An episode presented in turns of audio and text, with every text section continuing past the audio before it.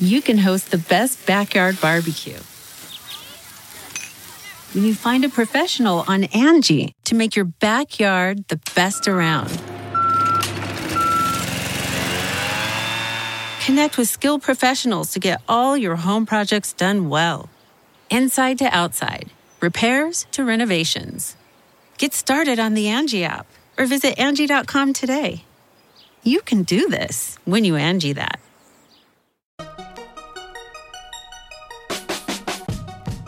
Welcome to the Tech Meme Ride Home for Friday, August 24th, 2018. I'm Brian McCullough. Today, Tech's version of the five families met today to get on the same page over election security. 23andMe shuts down its API just to be safe. Robot puppies and the weekend long read suggestions. Here's what you missed today in the world of tech. You had to figure this was coming at some point. Google has announced that it has removed 39 YouTube channels, six blogs from the Blogger platform, and 12 Google Plus accounts that it says are tied to an Iranian state media misinformation campaign. As with the recent takedowns by Facebook, Google was also tipped off by FireEye, the same cybersecurity firm that tipped off Facebook. Quote, technical data associated with the bad actors is strongly linked to the official Islamic Republic of Iran broadcasting IP address space. And domain ownership information about these actors is strongly linked to IRIB account information, Google said.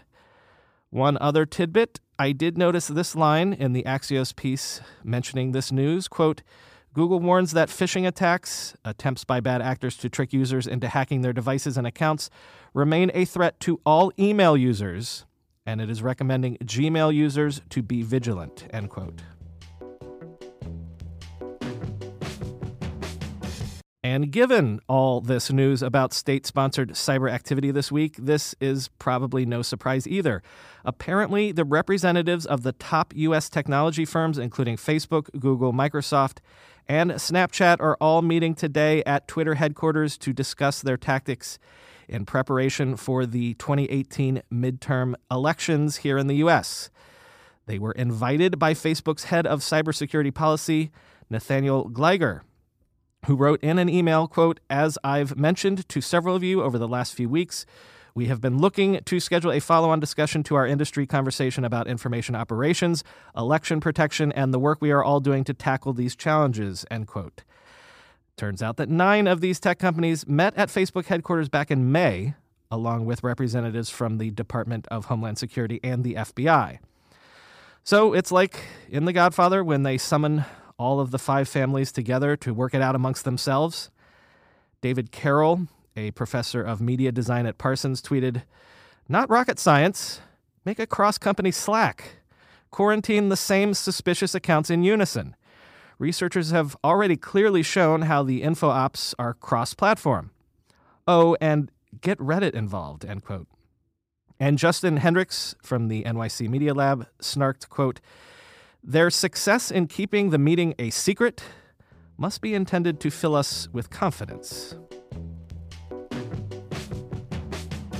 But this story, though, is out of left field for sure, at least to me. According to the Wall Street Journal, Microsoft is being investigated by the Department of Justice and the Securities and Exchange Commission over potential bribery and corruption related to software sales in Hungary. Quoting from the Wall Street Journal, the investigation follows a series of similar probes into Microsoft business partners that surfaced in 2013 in five other countries. Microsoft made a push earlier this decade to expand in emerging markets as well as smaller, middle income countries like Hungary. In some cases, these bets have turned into legal and reputational challenges. The U.S. Justice Department and the Securities and Exchange Commission are probing how Microsoft sold software such as Word and Excel to middlemen firms in Hungary that then sold those products to government agencies there in 2013 and 2014, according to these people. Microsoft sold some of its products to these intermediaries at steep discounts. And then these firms sold the products to the Hungarian government at closer to full price, these people said. Investigators are probing whether the middlemen companies used the difference to pay bribes and kickbacks to government officials, the people said. One more headline that's a sign of these changed times for tech platforms. Genetic testing company 23andMe has apparently sent an email to developers saying that it will disable its API in two weeks. From now on, third party apps will only be able to make use of the company's generated reports, not the raw data. What's behind this? Well, privacy concerns, of course. The API data might have been running afoul of GDPR compliance, but also think about it in terms of personal data.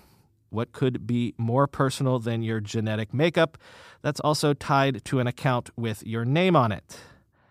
I guess it's probably wise to take that sort of a threat vector out of play before someone does something truly awful with it.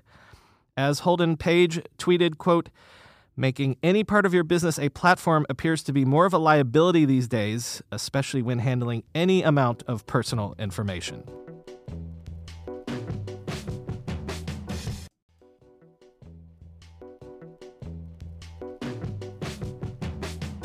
Motherboard has a long piece up about Facebook's sprawling content moderation apparatus and what a nightmare it sounds like. Quote, how to successfully moderate user generated content is one of the most labor intensive and mind bogglingly complex logistical problems Facebook has ever tried to solve. Its 2 billion users make billions of posts per day in more than 100 languages, and Facebook's human content moderators are asked to review more than 10 million potentially rule breaking posts per week. Facebook aims to do this with an error rate of less than 1% and seeks to review all user reported content within 24 hours. End quote. The problem is, even 1% error rates at this scale, that's a lot of errors. In a way, this has always been Facebook's problem. Facebook followed in the wake of Google and at the time, Google seemed to have solved the problem of smart algorithms being able to handle content at scale.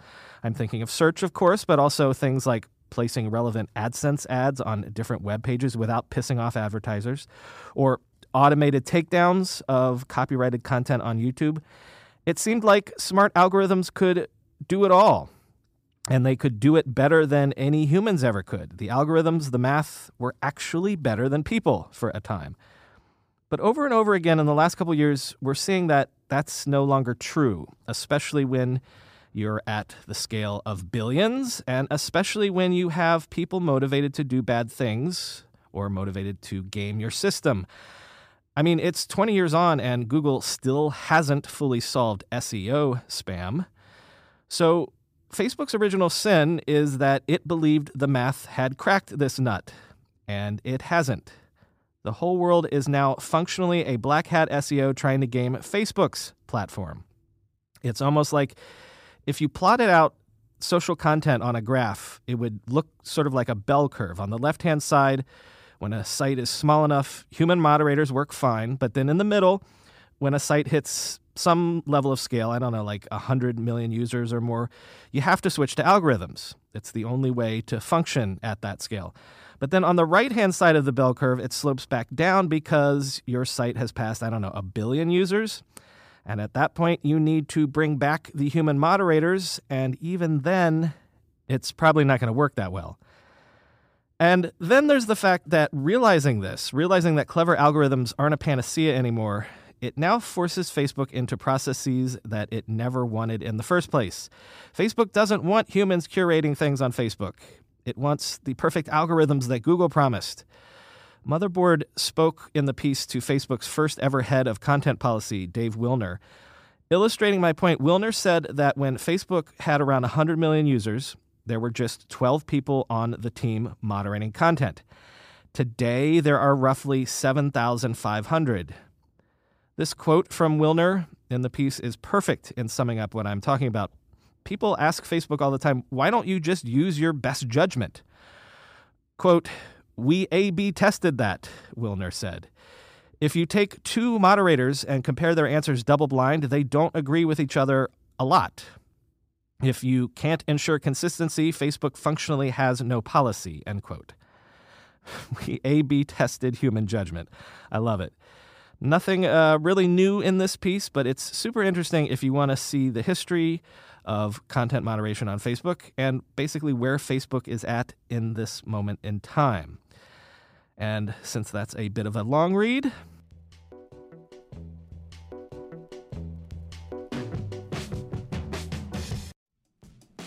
How do you make a password that's strong enough so no one will guess it and it's impossible for you to forget?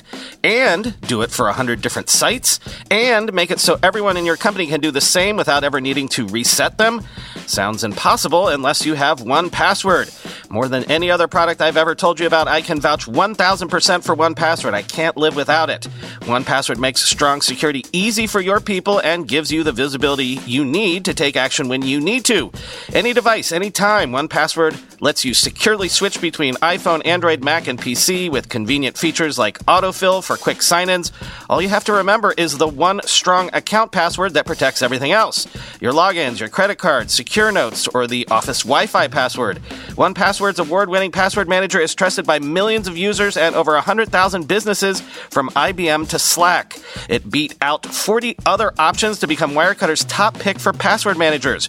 Right now, my listeners get a free two week trial at 1password.com slash ride for your growing business. That's two free weeks at 1password.com slash ride. Don't let security slow your business down. Go to 1password.com slash ride. We all know there are things in life that you have to compromise on, but when it comes to your health, there is no compromise. So don't go back to that one doctor who uses your appointment to catch up on the latest headlines, their family group chat, their crossword puzzles, just because they're available right now or they take your slightly sketchy insurance.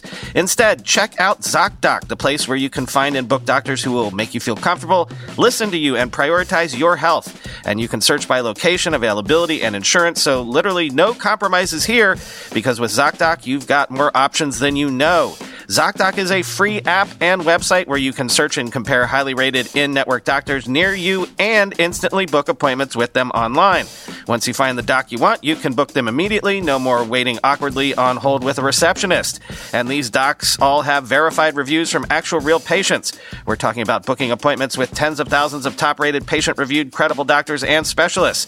I have personally used ZocDoc to find a podiatrist when I needed one for the first time ever in my life. Go to ZocDoc.com slash TechMeme and download the ZocDoc app for free. Then find and book a top rated doctor today. That's Z-O-C-D-O-C dot com slash TechMeme. ZocDoc.com slash TechMeme. These are the weekend long read suggestions brought to you by Betterment, who's not only here to help you make the most of your money, but the most of your weekend as well. First up, this one really rang true for me. It's an insider's account of earlier in this decade when Silicon Valley first went to Detroit to try to get the big automakers interested in self driving vehicle technology, and Detroit was unimpressed, to put it mildly. I actually lived in Ann Arbor in the mid 2000s for several years and got to know plenty of folk who work in the auto industry, and I experienced this whole sea change that's described in this piece about how Detroit thinks about technology. Early on, when I lived there, the fact that I drove a hybrid car was considered an adorable eccentricity.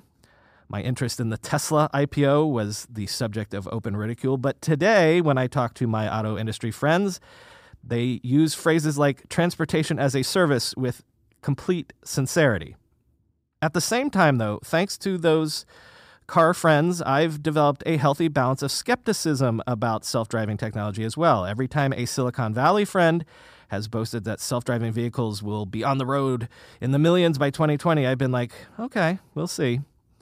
Engineering millions of 4,000 pound vehicles is no easy feat, as Tesla has even proven out. And a self driving vehicle that can navigate in the real world is not something you can just throw software engineers at and have easy success.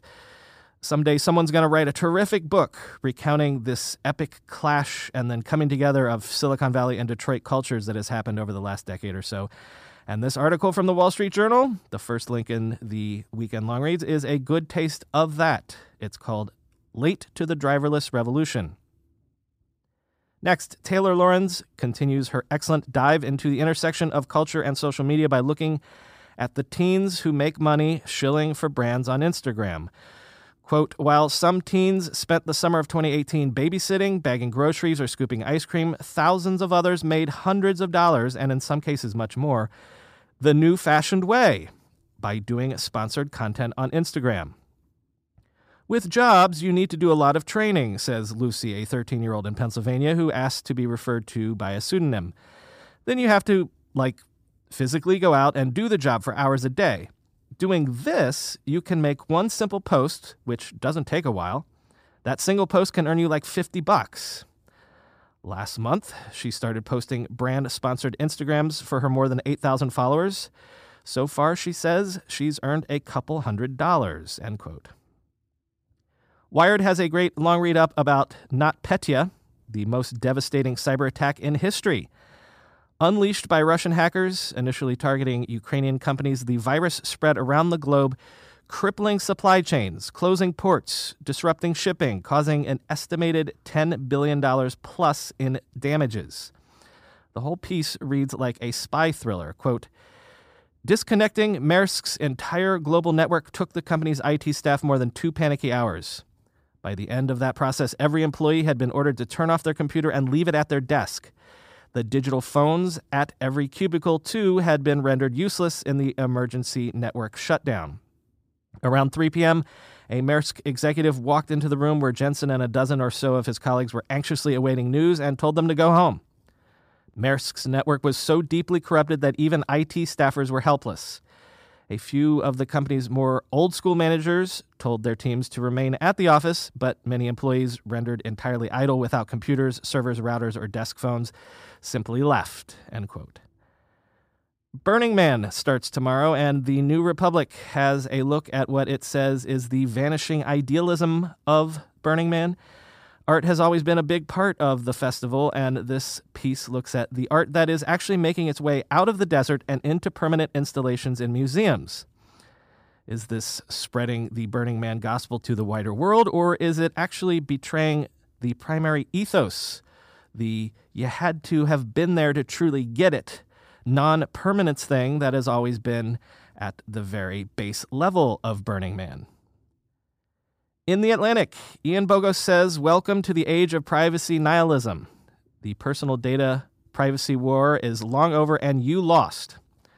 Bogost actually does a fine job of tracing the history of the technology that got us to now Going back to IBM in the 50s, the invention of relational databases in the 70s, through the usual suspects today in social networking, quote, the real difference between the old and the new ages of data intelligence driven consumer marketing and the invasion of privacy they entail is that lots of people are finally aware that it is taking place. The postal mail comes once a day, but people see hundreds or thousands of new renditions of their own private information in the same time online. It's easy to mistake the proximate cause, big, shadowy tech firms for the ultimate one. Over half a century of business intelligence techniques that have been honed, productized, and weaponized out of sight. Google and Facebook are just the tip of an old, hardened iceberg. End quote. Finally, we're all nerds here, right? Has there ever been a piece of nerd culture that somehow you missed out on and it kind of left you feeling left out? Never got the references? For me, it's been the work of Ur horror fiction genius H.P. Lovecraft, who I only finally got around to reading this year. If you, like me, have never read Lovecraft but keep vaguely grokking references to Cthulhu and the Great Old Ones and the Necromicon, Polygon has a nice little one stop primer to Lovecraft's major works and themes. I have a link to the primer, and the primer has links to places you can read most of the stories mentioned for free. So if you want to have a really screwed up weekend in the best, most bizarre way, check out the last link in the long reads if you dare. And that's been the weekend long reads brought to you by Betterment. Investing involves risk, but remember, Tech Meme Ride Home listeners can sign up with Betterment today and get up to one year of money managed for free. For more information, visit betterment.com slash ride. That's betterment.com slash R I D E.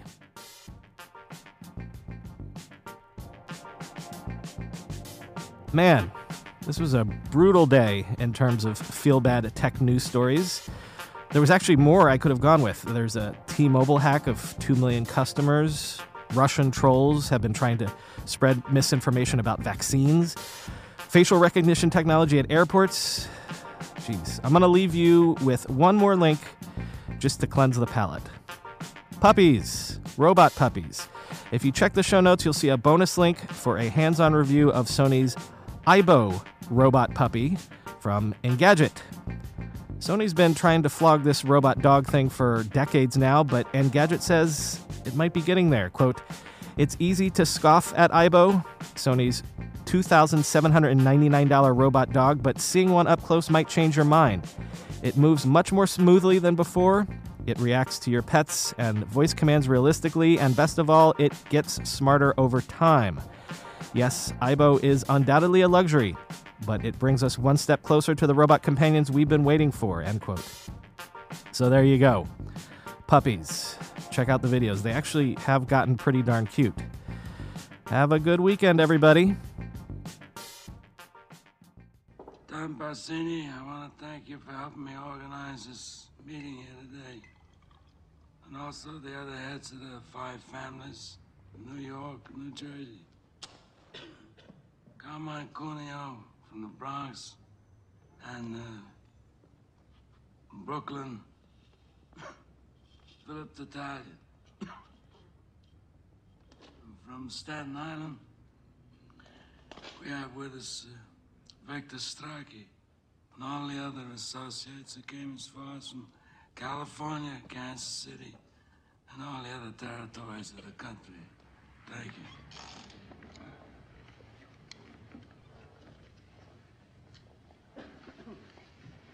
How did things ever get so far? I don't know.